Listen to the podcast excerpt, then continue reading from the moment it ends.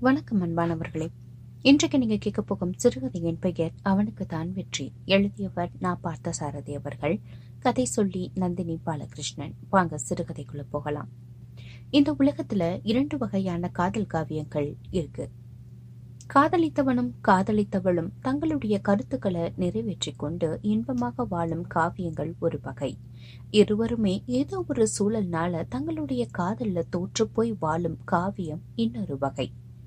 இந்த இருவகை காவியங்களுமே காதல் காவியங்கள் தான் ஆனால் காதல் காவியங்கள்ல நிறைவேறிய மங்களமான அந்த காவியங்களை விட காதல்ல தோற்று போன அந்த அமங்கலமான காவியங்கள் தான் படிப்போரோட மனதை அப்படியே உருக்கி எடுத்துரும்.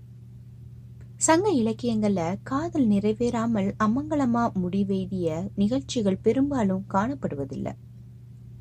ஆனா இதற்கு ஒரு சிறு விதி விளக்கா நிறைவேறாத நிறைவேற முடியாத காதல வெளிப்படுத்தும் ஒரு குமுறல் இந்த புறநானூற்று கதையில இருக்கு.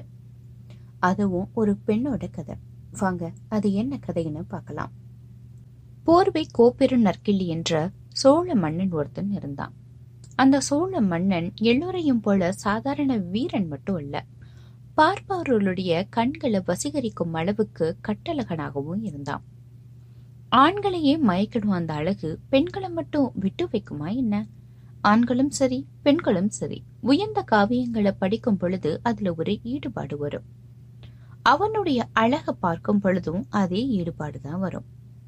ஒரு தோட்டத்துல ஒரு மூலையில ஒரு வாசனை மிகுந்த ஒரு மலர் பூத்துச்சுன்னா அந்த தோட்டத்தையே தன்னுடைய வாசனையால வசீகரம் செய்யும்.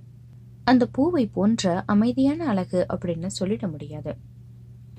அவனுடைய அழகு ஒருவித கவர்ச்சியையும் எழுச்சியையும் உண்டாக்கி காண்போருடைய கண்களை மலர வைக்கும் அளவுக்கு செயல்திறன் வாய்ந்தது. ஆனா பலரையும் கவர்ந்த இந்த அழகனை எதிர்த்து போர் செய்யவும் ஒருத்தர் இருந்தான். முக்காவல் நாடு அப்படின்னு சோழ நாட்டுக்கு பக்கத்துல ஒரு பகுதி இருந்துச்சு. அத பல சிற்றரசர்கள் ஆண்டு வந்தாங்க. அவர்கள ஒருவன் தான் ஆமுறை ஆண்டு வந்த சிற்றரசர். ஆமுன்னரசன் மற்போர்ல வல்லவன். அதனால அவனோட பேருக்கு பின்னால ஆமூர் மல்லன் அப்படிங்கிற சிறப்பு பெயரும் இருக்கும். ஆமூர் மல்லன் தான் ஒரு சிற்றரசனா இருந்தும் பேரரசரான போர்வை கோப்பெரு நற்கிள்ளிய அடிக்கடி அவதூறா பேசி இகழ்ந்துட்டு வந்தான். இதன் காரணமா போர்வை கோப்பெரு நற்கிள்ளிக்கும் முக்காவல் நாட்டு ஆமூர் மல்லனுக்கும் போர் ஏற்பட்டது. முக்காவல் நாட்டு ஆமூர்ல பெருங்கோழி நாயக்கன் என்ற செல்வந்தர் வாழ்ந்து வந்தாரு. அவருக்கு ஒரே ஒரு மகள் இருக்கிறார். அவள் பெயர் நக்கண்ணை அவள் மனமாகாதவள் கண்ணிமை செழித்து நிற்கும் பருவம் குறுகுறுப்பான சுபாவம். புதுமை கட்டமைந்த அழகு பருவமடைந்து வீட்டுக்குள்ளேயே கன்னி மாடத்தில் இருக்க வைத்து பாதுகாத்து வந்தார்கள் அவளை. ஆமூர் நகரத்துக்குள் நுழையும் அந்த தலை வாயிலுக்கு அருகில இருக்கிற பிரதான வீதியில தான் அந்த பெருங்கோழி நாயக்கனின் மாளிகையும் இருக்கு. ஒரு நாள் காலை நேரத்துல அப்போதுதான் நீராடி விட்டு கன்னி மாடத்திற்குள் நுழைகிறாள் நற்கண்ணை. வெங்கல கூண்டிலிருந்து அதனுடைய துவாரங்கள் வழியா சுருள் சுருளாக கிளம்பும் அகில் புகையில தன்னுடைய கூந்தலை உலர்த்திக்கிட்டு இருக்கா. அந்த புகையும் அந்த கருங்கூந்தலுக்கு நடுவுல சுருள் சுருளா இழைந்து புகைப்படலமா புகுது. குளித்து முடித்த உடனேயே அந்த அகில் புகையை நுகர்வதில் நாசிக்கு ஒரு இதமான ஒரு திருப்தி இருக்கும். இந்த இன்பமயமான வாசனை போதையில கட்டுண்டு கிடக்குறா அவ. அப்போ திடுமனே ஒரு சத்தம் கேக்குது. என்னன்னு ஓடி வந்து அந்த சாளரத்தில் வழியா தெருவ பாக்குறா. யானைகளும் குதிரைகளும் தேர்களும் தொடர பல வகையான ஆயுதங்களை தாங்கிய வீரர்களும் பெருங்கூட்டமா அந்த நகரத்துக்குள்ள நுழையிறாங்க.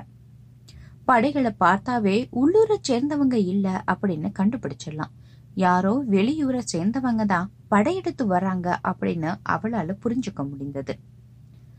அந்த சமயத்துல அவளோட கன்னி மாடத்துல துணை இருக்கும் தோழியும் பரபரப்பா ஓடி வரா. அம்மா செய்தி கேட்டீங்களா? என்ன செய்தி? நம்முடைய ஆமுரை தாக்குவதற்காக சோழ மன்னர் போர்வை கோப்பெரு நற்கிளிக்கின் பட நகரத்துக்குள்ள நுழைந்துருச்சுமா? இதோ பாருங்களேன் தெருவ. ஓ இதுதான் அந்த படையா? அவளுடைய விழியானது சாளரத்தின் வழியா மீண்டும் தெருவ பாக்குது. அப்போ படைகளுக்கு நடுவ நடுவ என்ன?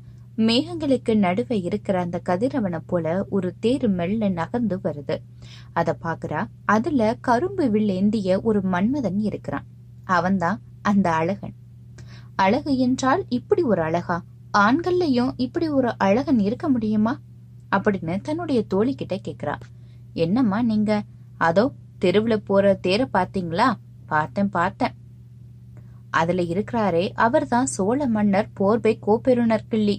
இவரா அந்த சோழ மன்னர் அப்படின்னு ஆச்சரியப்படுறா நக்கண்ணை இதுல உங்களுக்கு என்னமா சந்தேகம் இருக்கு?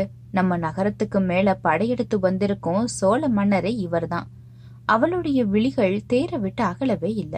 ஆனா அவ பாக்கணுங்கிறக்காக தேர் அங்கேயவா நிக்க போது தேரானது சாளரத்தில் இருந்து அவள் பார்க்க முடியாத எல்லையை கடந்து போய்விடுது.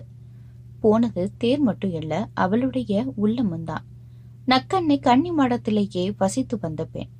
இதுவரை ஆண்களையே கண்ணால் காணாதிருந்தவள். அவளுடைய இதயம் பாவம். அந்த தேரில் இருந்த அழகுக்கு தோற்று போய் சரணாகதி அடைந்து விட்டது. தோழி ஆண்கள்ல இப்படி அழகுள்ளவர்கள் வேறு எங்குமே இல்லையம்மா அப்படின்னு அவ தொடங்கிய வாக்கியத்தை தன்னுடைய தோழி முடிக்கிறார் படைகள் எல்லாம் போயிருச்சு. தெருவில் இப்போ பழைய அமைதி வந்துருச்சு. சூனியம் திகழும் வீதி போல வெறிச்சோடி காணப்படுது அந்த வீதி. அதை விரித்து பார்த்துக்கிட்டே நிக்கிறா நக்கண்ணை. அம்மா இனிமே இந்த நகரம் மதில் மேல் இருக்கிற பூனை போல திண்டாட்டம் தான் அப்படின்னு சொல்றா தோழி. ஏன் அப்படி சொல்ற? ஆமா நம்முடைய அரசராகிய ஆமூர் மல்லர் வெல்வாரா அல்லது சோழர் வெல்வாரா? நம்ம அரசன் வெற்றி கிடைத்தால் கவலை இல்லை சோழருக்கு வெற்றி கிடைத்தால் நம் கதி என்னாகும் அப்படின்னு கேக்குறா தோழி. வெற்றியா தோல்வியா? அல்லது தோல்வியா வெற்றியா? இரவு பகலா இந்த இரண்டும் கிட்ட நிலைதான் இனிமே? ஊரை வெற்றி பெறுவதற்கு முன்னமே ஒரு உள்ளத்தை அவர் வெற்றி பெற்று விட்டார். அது உனக்கு தெரியுமா அப்படின்னு தன்னுடைய தோழியை பார்த்து கேக்குறா. என்னம்மா சொல்றீங்க? புரியலையா? இதோ என் முன்கையில துவண்டு கிடக்குதே இந்த வளைகளை அதை பார்த்து இவை சொல்லும் உனக்கு என்னவென்று. தோழி நீ கூறிய இரண்டு கெட்ட நிலை இந்த ஊருக்கு மட்டுமில்லை இனிமேல் எனக்கும் தான் அப்படின்னு சொல்றான் சோழன் வெற்றி பெறுவான் அப்படின்னு சிலர் சொல்றாங்க. இல்ல ஆமூர் மல்லன் தான் வெற்றி பெறுவான் அப்படின்னு சிலர் சொல்றாங்க. யார் தோற்பா? யார் வெற்றி பெறுவா? அதற்கு காலம்தான் பதில் சொல்லும். ஒரு நாலைந்து நாட்கள் போயிருக்கும். அன்று போலவே இன்று காலையிலும் தெருவுல ஏதோ வெற்றி ஆரவாரம் கேக்குது. வாழ்க வாழ்க அப்படின்னு ஒரு பேரொளி விண்ணு முட்டுது. நக்கண்ணை ஆர்வம் தாங்க முடியாம அலைமோதும் உள்ளத்தோடு கன்னி மாடத்துடைய அந்த கட்டுப்பாட்டுகளையும் மறந்து தெருவுக்கு ஓடி வந்துடுறா. அவளுடைய தண்டைகளும் சிலம்புகளும் களின் களின்னு ஒளிகளை எழுப்புது. தெரு திண்ணையில நின்னு பாத்துக்கிட்டு இருக்கா அவ. பாலை பூசினார் போன்ற நீண்ட கயல்விழி மலர்ந்து மலர்ந்து பார்க்கிறாள். அதோ அந்த தேர் அதே சோழ மன்னன்தான் அதே அழகு. வெற்றி சங்குகள் முழங்க ஆமுறை வென்றுவிட்டு நாடு திரும்பிக் கொண்டிருக்கிறான் அவன். நக்கனைக்கு அப்படியே ஓடிப்போய் தெருவில் இறங்கி தேரின் மேல் ஏறி அவனை அப்படியே கட்டி தழுவிக்கொள்ள வேண்டும் போல இருந்தது. பெண்மைக்கே உரிய அந்த வெட்கம் தான் அவளை தடுத்து நிறுத்தியது. தேரும் சென்று விட்டது தெருக்குழியில் போய் மறைந்து விட்டது வாழ்க வாழ்க என்று ஒழித்த குரல்களும் மங்கி தேய்ந்து விட்டன நக்கண்ணையின் விழிகள்ல இருந்து இரண்டு சுற்று கண்ணீர் முத்துக்கள் திரண்டு வந்தன. என்னம்மா இது? இப்படி திருவிழா நின்று கண்ணீர் சந்திக்கிட்டு இருக்கீங்க? நக்கண்ணை திரும்பி பார்த்தால் அவளுடைய தோழி பின்னால் நின்று கொண்டிருந்தாள். தோழி சோழனுக்கு தான் வெற்றி. சோழன் வென்று கொண்டு போய் விட்டான். எதையம்மா? என்னை என் மனதை என்னுடைய எல்லாவற்றையும் தான். என்னம்மா நீங்க? சுத்த பைத்தியக்காரத்தனமா இருக்கிறீங்க. அவன் நாடாளும் பேரரசன். நம்மை போன்ற நிலையில உள்ளவங்க அவனை பார்த்து இப்படி ஆசைப்படுவதே தவறு. தவறுதான். ஆனா இந்த பாழா போன மனதுக்கு அது புரிய மாட்டேங்குதே. நக்கண்ணை கண்களை துடைத்து கொண்டு உள்ளே போய்விட்டாள். இப்போ இந்த சிறுகதைக்கான புறநானூற்று பாடலை கேட்கலாம். பாடல் எண்பத்தி ஐந்து ஆடாடு என்ப ஒரு சாரோரே. ஆடென்று என்ப ஒரு சாரோரே. நல்ல பல்லோர் இருநன் மொழியே அஞ்சிலம்பு ஒளிப்ப ஒடியம்மின் முழாவரை போந்தை பொருந்தி நின்று யான். கண்டனன் அவன் ஆடாகுதலே.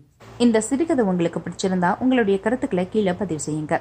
மீண்டும் மற்றொரு சிறுகதையுடன் உங்களை சந்திக்கும் வரை உங்களிடமிருந்து விடைபெறுவது நந்தினி பாலகிருஷ்ணன். இணைந்திருங்கள் நந்தினியின் குரலோசையுடன் நன்றி வணக்கம்.